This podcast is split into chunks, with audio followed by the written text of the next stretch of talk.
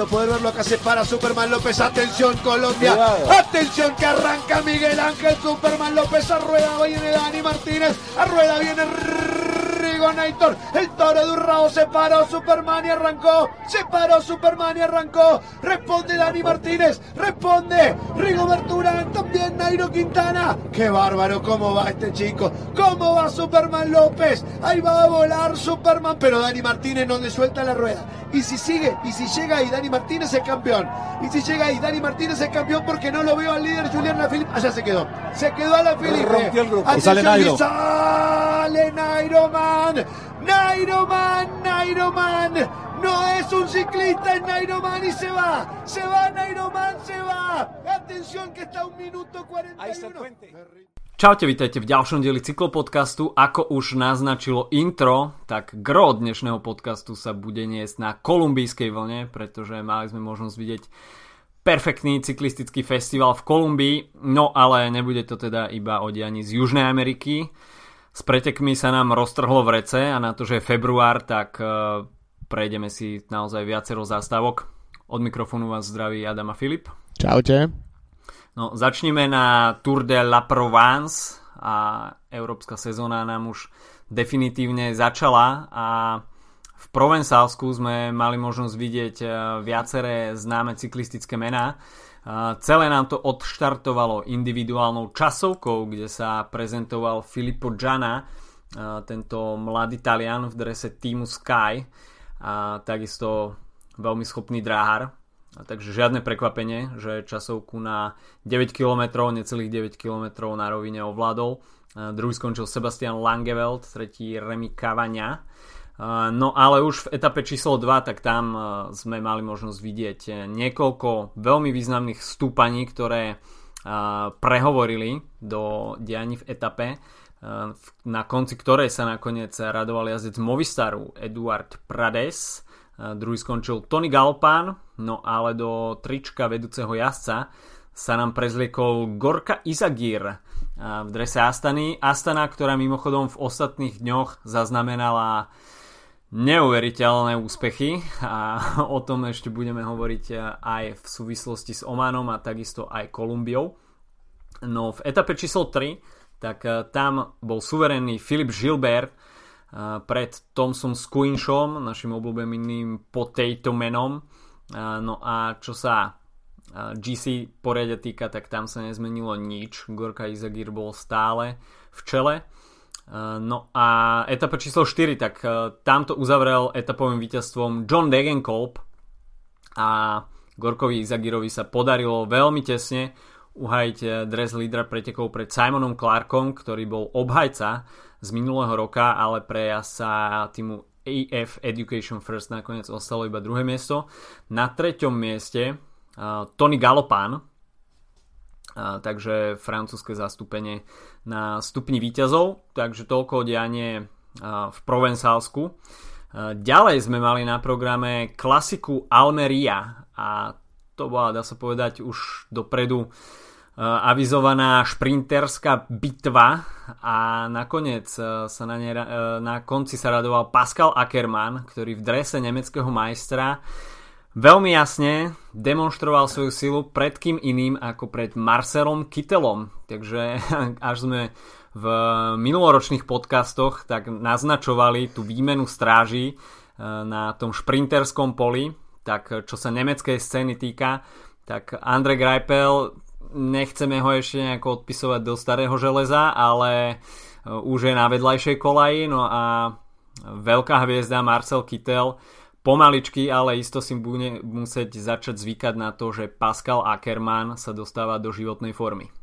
No a presne Pascal Ackermana posielajú zbory aj na Giro tento rok. Vlastne bola taká menšia kontroverzia, keď uh, uh, Sam Bennett sa posťažoval na to, že nemá nemecký pás a tým pádom ho ne, neposú ako hlavného šprintera po úspešnom minulom ročníku, ale Ackermann bol jeden z tých jazdcov, ktorý v priebehu minulej sezóny naozaj ukázal svoj potenciál spolu s tými mladými šprintermi z Quickstepu a, a ďalšími a o tej výmene stráži sa hovorí už nejaký čas a, a myslím, že práve to, že Kittelovi sa celú minulú sezónu tragicky nedarilo, tak to Mm. len potvrdilo celé, celé, celé tieto špekulácie. Hoci Kytel už má za sebou aspoň jedno víťazstvo túto sezónu, mm. takže uh, na, Ma- na Malorke, ak si dobre pamätám, tak mm-hmm. uh, možno to už tým si vyrovnal minulú sezónu a tým pádom uh, uvidíme, čo ďalej s ním. Pascal Ackermann každopádne potvrdzuje, že dres nemeckého majstra je naozaj v správnych rukách a tá jeho kariéra nabrala minulý rok naozaj veľmi rapidný smer a vystrelila ho do stratosféry šprinterskej a naozaj už sa radí do tej uh, top šprinterskej klasy, takže až sa Pascal Ackermann objaví na štarte akéhokoľvek preteku, tak uh, šprintery už budú musieť zvýšiť pozornosť. No keď sme pri jednodňovkách, tak uh, ešte nezabudneme spomenúť Trofeo Laiguelia, uh, preteky, ktoré dvakrát vyhral aj Pipo Pocato, ale to sú časy dávno minulé. Pipo Pocato si už užíva svoju rolu cyklistického dôchodcu a myslím si, že si to užíva náramne. Začína cestovať. Bol aj na pretekoch okolo Kolumbie, kde si brázdil e, miestne cesty. Takže Pipo Pocato sa zaradil do civilného života veľmi dobre a myslím si, že popri e, rekreačnej cyklistike a hokeji si ho celkom užíva.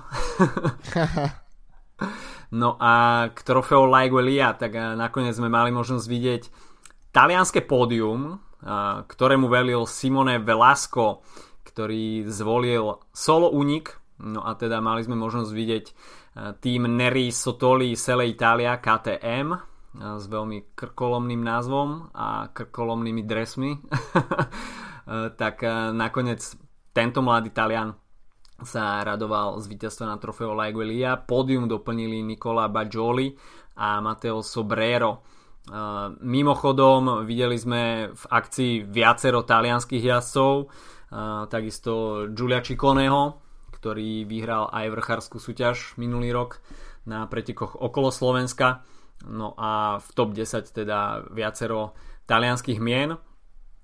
No a mohli by sme sa presunúť už do Kolumbie, ktorá bola témou číslo 1 v ostatných dňoch.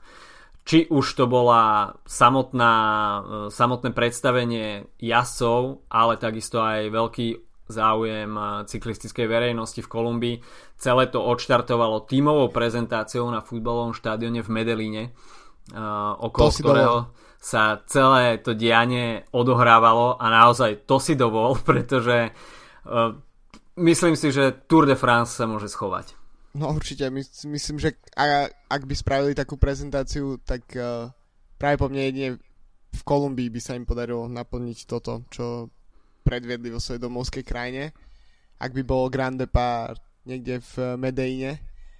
A tak to je naozaj uh, veľké, veľký nášup, čo sa tam predvedlo. A na druhej strane je výborné tiež vidieť na týchto pretekoch, ktoré vlastne absolvovali svoj len druhý ročník, že tí kolumbijskí, tie najväčšie kolumbijské mená na, naozaj prichádzajú na tieto preteky mm. a zatiaľ čo tá slávna Vuelta e Kolumbia, alebo ako sa to presne nazýva, tak uh, už máte najlepšie roky za sebou a dosť často sa spomína na to, ako v 80 rokoch tam uh, prichádzali naozaj veľké mená, neviem, či tam ne, nejazdil Greg LeMond a, a Bernard Ino a podobne. Tak uh, tuto naozaj je vidieť, že to proste je brané zodpovedne z z pohľadu tých naozaj najväčších kolumbijských mien. Neviem, nenapadá mi teraz z hlavy ani jedno veľké kolumbijské meno, ktoré by chýbalo na štartliste týchto pretekov.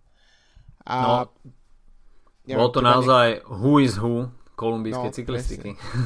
A, a, to, a to nie je len, to niečo znamená, pretože tí, ktorí sú who is who v kolumbijskej cyklistike, tak väčšinou majú naozaj uh, presah do tej svetovej cyklistiky. Eh, čo vidíme naozaj na tom, eh, akí jazdci vyhrali jednotlivé etapy a akí jazdci nosili dres lídra. Takže naozaj veľký, veľký rešpekt pred týmito pretekmi a, a hoci som väčšinu z tých z etap nemohol sledovať naživo, ale môžem povedať, že sú to jedny z tých pretekov, pri ktorých mám pocit, že ak by, mi, ak by budúci rok UCI ohlasilo, že tieto preteky vstupujú proste do World Tour, tak by mi to dávalo aj napriek tomu, že to bol iba druhý ročník, oveľa väčší zmysel ako pri niektorých takých ako umelých projektoch, ktoré UCI podporuje pri vstupe do World Tour ako čínske preteky a, a rôzne preteky mm. na Blízkom východe a podobne, alebo, alebo preteky okolo Turecka, ktoré tiež nevedno, prečo vlastne skončili v kalendári UCI uh, v tej najvyššej lige.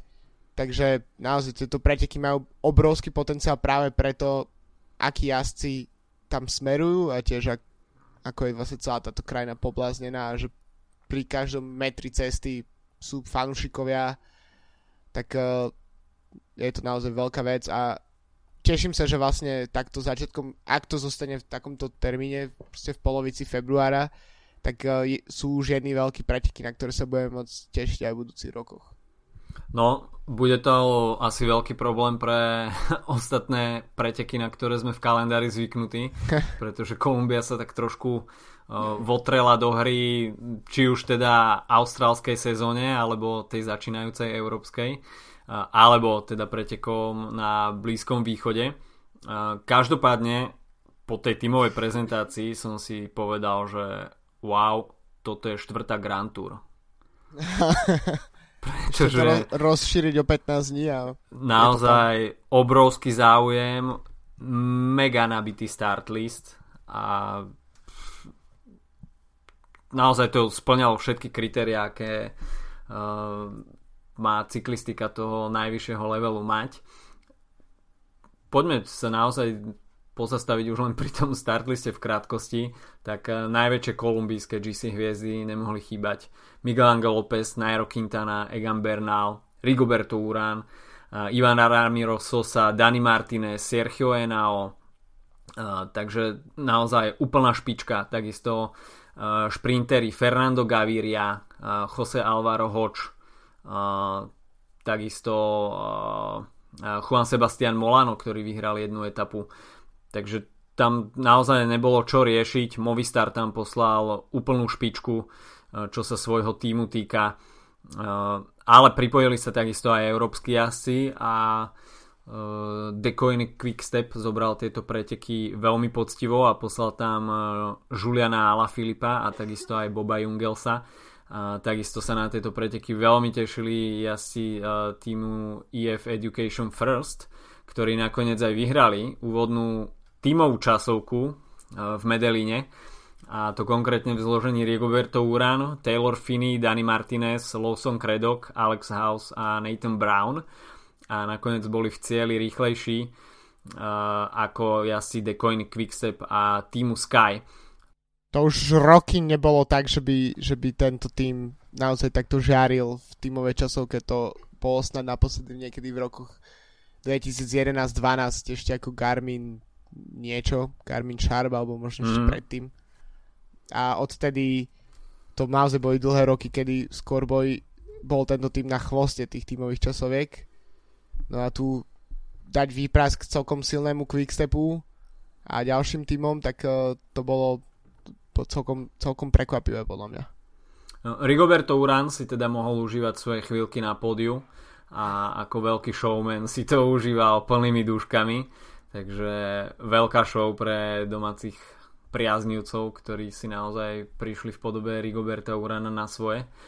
Uh, druhá etapa, tak tam sme mali možnosť vidieť šprinterský záver a konkrétne Jose Alvaro Hodge v týme Decoin Quickstep si pripísal víťazstvo na svoje konto, teda ďalšie kolumbijské víťazstvo, až to teda bereme tak, že Rigoberto Uran sa prezliekol pod dní číslo 1 do dresu pre lídra Eh, no ale takisto sa prezliekalo druhý deň a teda Jose Alvaro Hoč si obliekol dres lídra. V tej chvíli prvý traja jazdci uh, na pódiu Kolumbíci, čo sa teda uh, ďalšími etapami iba stupňovalo. No prišla na rad etapa číslo 3, ktorá skončila takým trošku selektívnejším šprintom. No a nakoniec to bol Juan Sebastian Molano, jazdec týmu Spojených Arabských Emirátov, ako inak Kolumbíčan.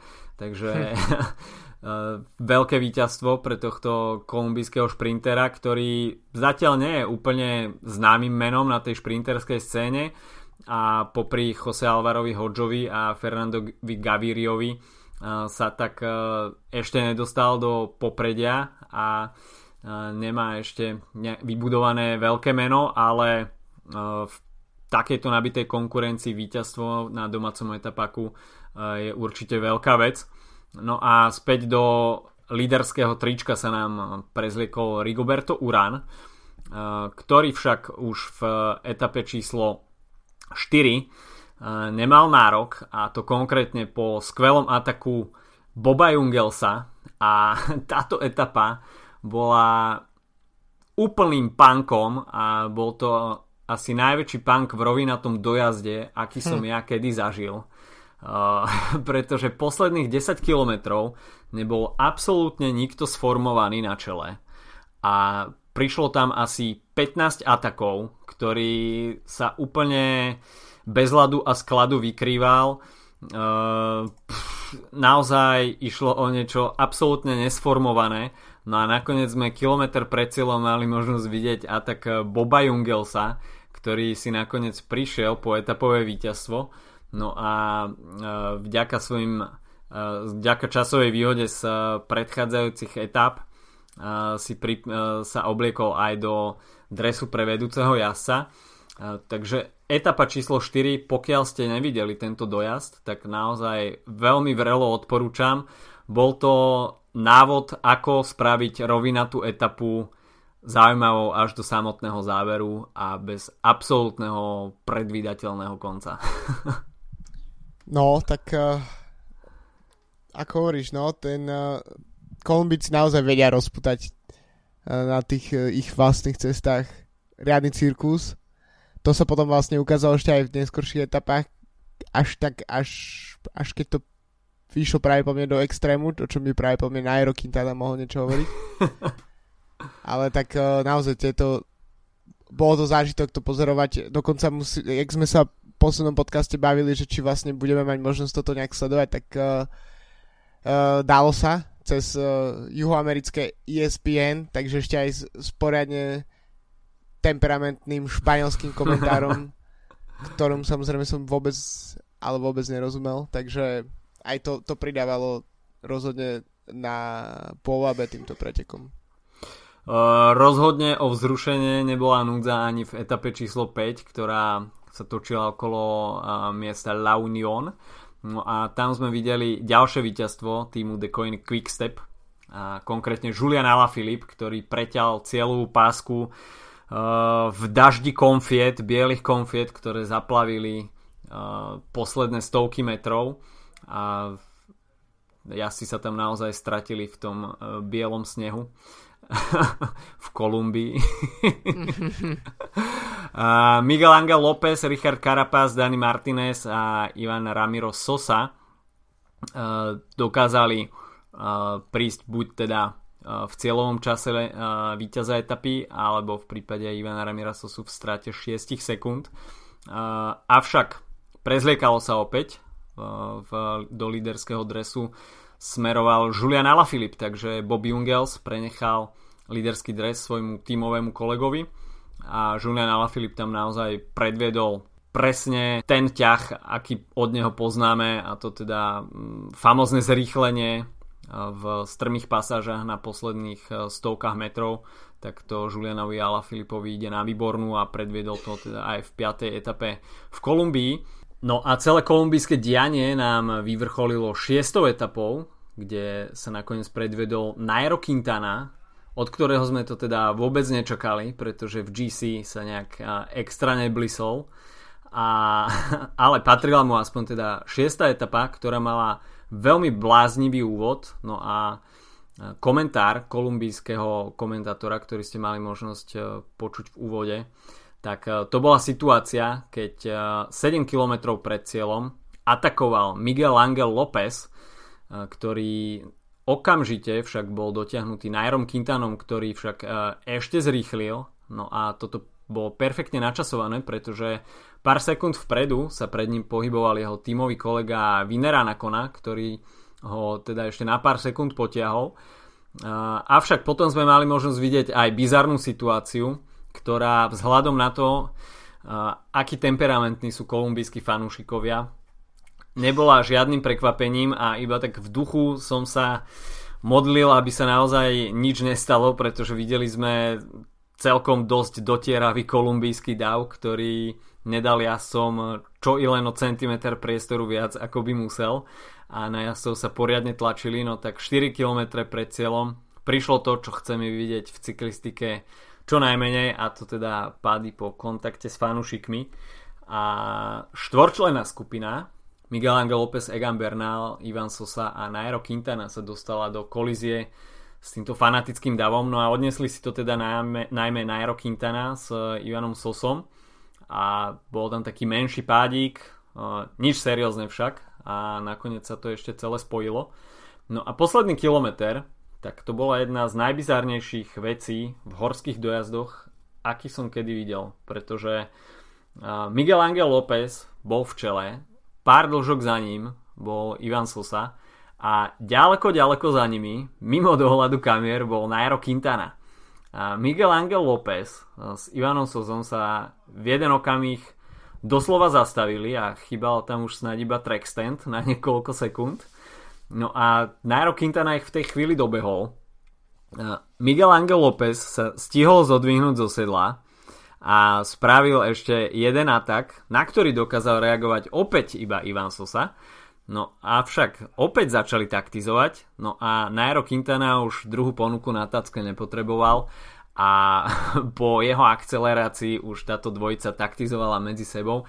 Nairo Quintana si teda po zaváhaní, respektíve taktickom výkone týchto dvoch jazdcov pripísal etapové víťazstvo eh, v poslednej etape No a išlo samozrejme o GC a teda Miguel Angel López s Ivanom Ramírom Sosom superili, superili o prvé a druhé miesto. Miguel Angel López si to nakoniec celé postrážil a o 4 sekundy porazil v GC Ivana Ramíra Sosu.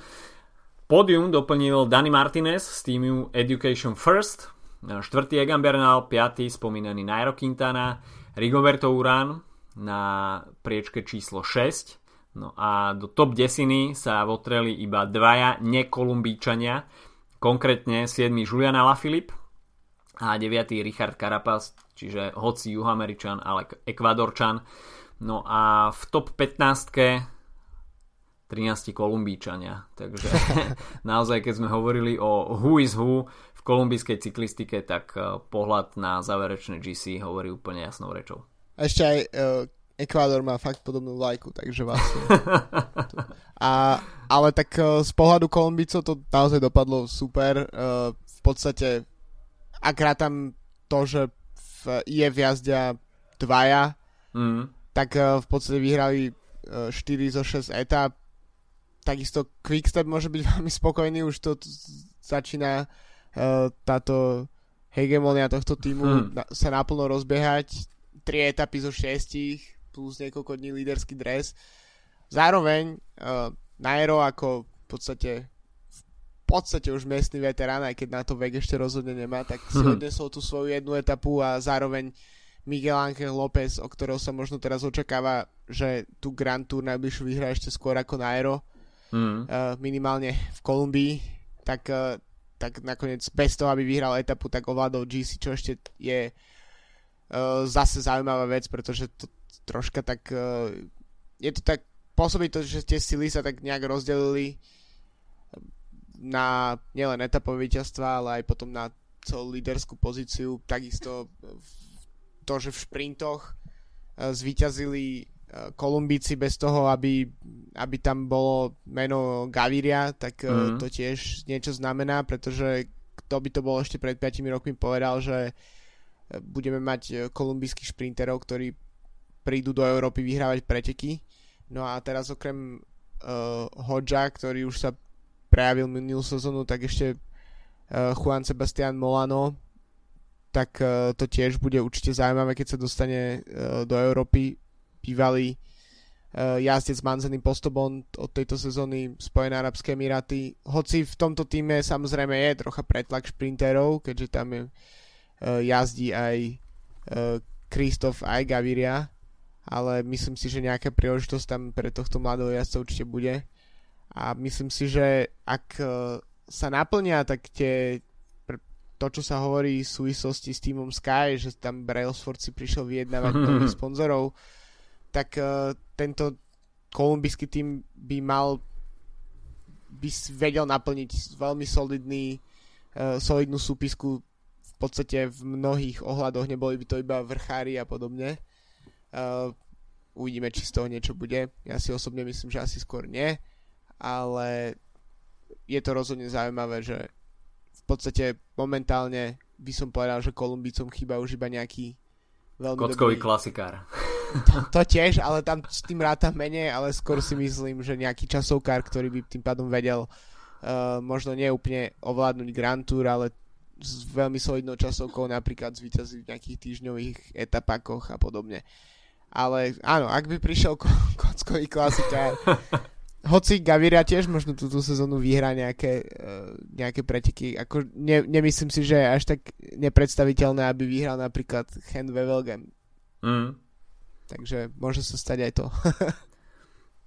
Tým by sa už absolútne zatvorila brána pre akékoľvek národnosti. Pre Európu.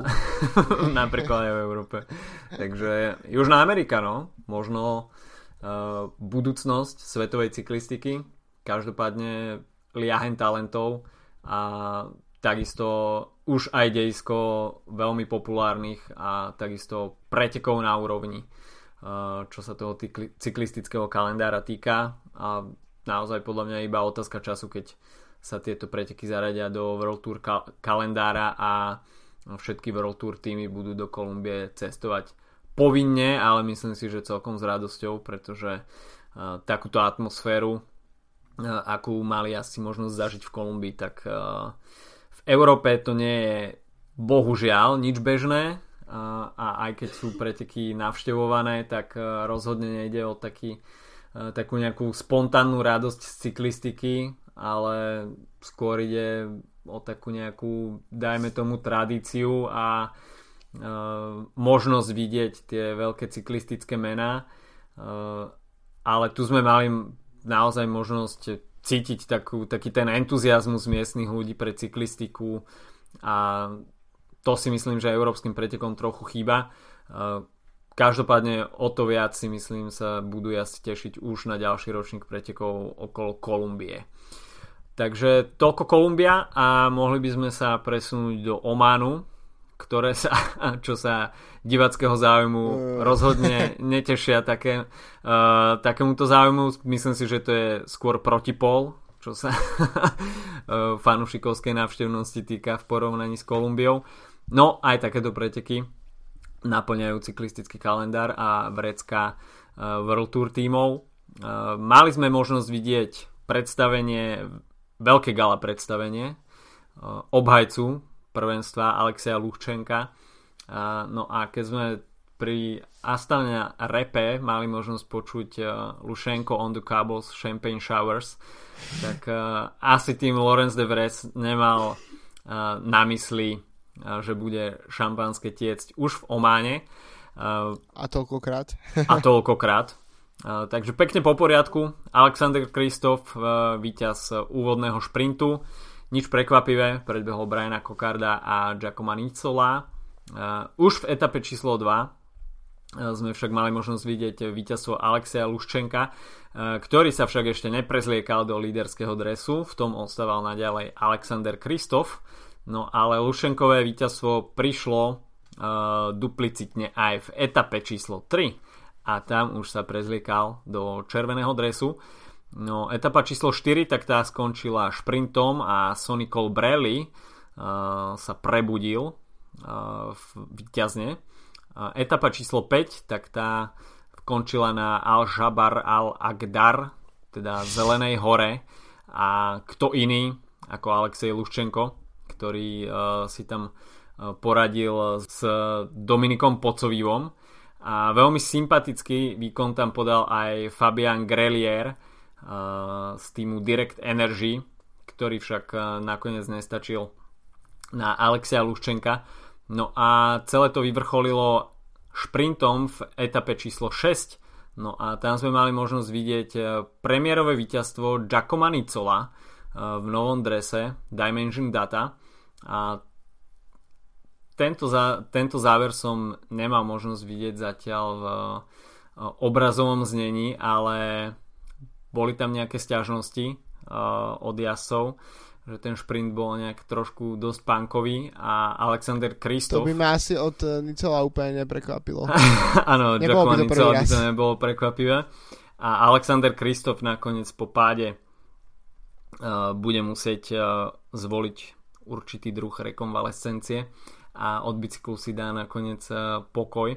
Čiže Alexej Luščenko uh, veľké povzbudenie pre tým Astana, ktorá v poslednej dobe celkom dosť válí. No a uvidíme, že aký to bude mať vplyv na jeho formu počas kockových klasik. no, tak ako hovoríš, Astana naozaj veľká, veľká forma. Miguel Angel López vyhral Kolumbiu, Lucenko v Ománe a takisto v uh, Brate Izagirovci, to mm. sme tiež spomínali v dnešnom dieli. Tak uh, skutočne pre, pomerne prekvapivo rozbehnutý tým, hoci tie mená nie sú úplne, úplne prekvapivé, samozrejme. Ale by som povedal, že spolu s, s Quickstepom zatiaľ jednoznačne týchto prvých týždňoch tým, ktorý, ktorý vyzerá veľmi, veľmi dobre. Mm. Akurát uh, uvidíme, ako to pôjde ďalej, špeciálne ko- kocky určite trocha zmenia celé toto nastavenie, ale v podstate keď si ešte spomínal aj toho Nicola a víťazstvo Dimension Data, tak to je tým, ktorý vyhráva preteky fakt zriedka. Mm-hmm. A ukazuje sa, že podľa mňa celkom túto sezónu sa tak nejak slušne rozhodili sily, že jasné, Quickstep je dominantný, to ani nikto asi nik, nič iné neočakával. Ale vyhrávajú postupne v podstate v takmer všetky týmy s výnimkou asi Sunwebu, ktorý nevyhral doteraz žiadne preteky, ak sa nemilím, a, a možno ešte jedného, dvoch tímov. Môžem si to skúsiť tu niekde rýchlo pozrieť na Pro Cycling Stats, že ako na tom vlastne týmy sú. Každopádne tie, tie víťazstva sa dosť podľa mňa delia. Dokonca aj také týmy ako IF sa veľmi slušne rozbehli túto sezónu. Mm. CCC, od ktorých to tiež možno neúplne každý očakával. Takže to je celkom podľa mňa je to dobrý začiatok sezóny práve z tohto hľadiska.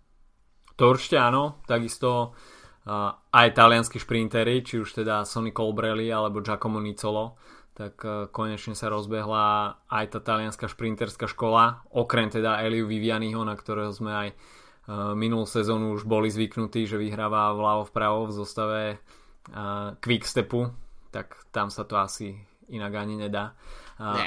ale Sonny Colbrelli a Giacomo Nicolo ostali vo veľkom tieni Eliu Vivianiho, tak veľmi dobrým znamením, že aj táto talianská šprinterská dvojica sa začína túto sezónu už pomaličky prebudzať. Uvidíme, ako si budú počínať na pretekoch, na ktorých bude naozaj záležať. No a momentálne nám prebiehajú dvoje etapové preteky, konkrétne Ruta del Sol a Volta Algarve tak uh, najprv si môžeme niečo povedať o portugalskom etapáku. Uh, v etape číslo 1 uh, e, sme mali možnosť vidieť víťazstvo no, koho iného ako Fabia Jakobsena, čiže opäť uh, The Koenig Quickstep. Uh, Fabio Jakobsen teda v drese lídra v dnešnej etape, ktorá nakoniec vyvrcholila veľkým súbojom a to konkrétne na vrchole Alto da Foja. No a mali sme možnosť vidieť e, veľké predstavenie týmu Sky, e, ktorý si zobral pod palec, e, dá sa povedať, kopec už od začiatku a vo viacerých mužoch tam diktoval tempo v prospech Volta Polsa, ktorý nakoniec sa však musel skloniť pred Tadejom Pogačarom v drese Spojených Arabských Emirátov, a čo bolo teda veľkým prekvapením, tak e, to bolo odpadnutie Fabia Arua, teda kolegu Tadea Pogačara, mladého Slovinca.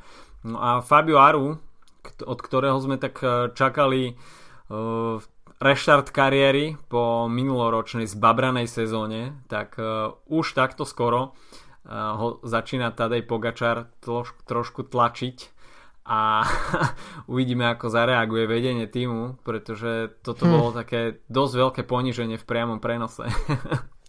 no, najmä naozaj od jazdca, ktorý má 20 rokov, tak uh, je to celkom, celkom solidné. Mimochodom, medzičasom som si pozrel tú štatistiku tých víťazstiev, tak uh, Team Sunweb a Desert sú dva týmy, ktoré ešte nevyhrali túto sezónu. Mm-hmm. A okrem a najviac víťazstiev, keďže sa tam rátajú aj tie víťazstva v GC, tak má momentálne Astana s desiatimi, druhý Quickstep 9, tretí Mitchelton, sto, eh, Mitchelton Scott tiež mm-hmm. 9. A práve spomínaný uh, tým Emirátov, ktorý si pripísal ďalšie víťazstvo dnes v Portugalsku, tak 6 víťazstiev. Takže mm-hmm. uh, je to podľa mňa solidne rozhodené a uvidíme, čo, čo prídu, prinesú tie ďalšie teda preteky, keďže sa ich fakt roztrhlo v rece so všetkým a ako sme sa bavili ešte predtým, ako sme začali nahrávať, tak za chvíľu je tu už aj Omlub Newsblad, takže začíname už aj tú naozajstnú sezónu. Veľmi nebezpečne sa to blíži. Najlepšia časť sezóny, jarné klasiky. Uh, avšak poďme ešte uh, na Volta Algarve. Uh, teda zajtra nás čaká individuálna časovka na 20 km. Je to mierne zvlnené, ale zasa nemôžno očakávať žiadne veľké kopce. Etapa číslo 4, tak tam uvidíme jedno stupenie 3. kategórie, jedno 4. ale celé by to mohlo skončiť hromadným finišom. Etapa má 198 km.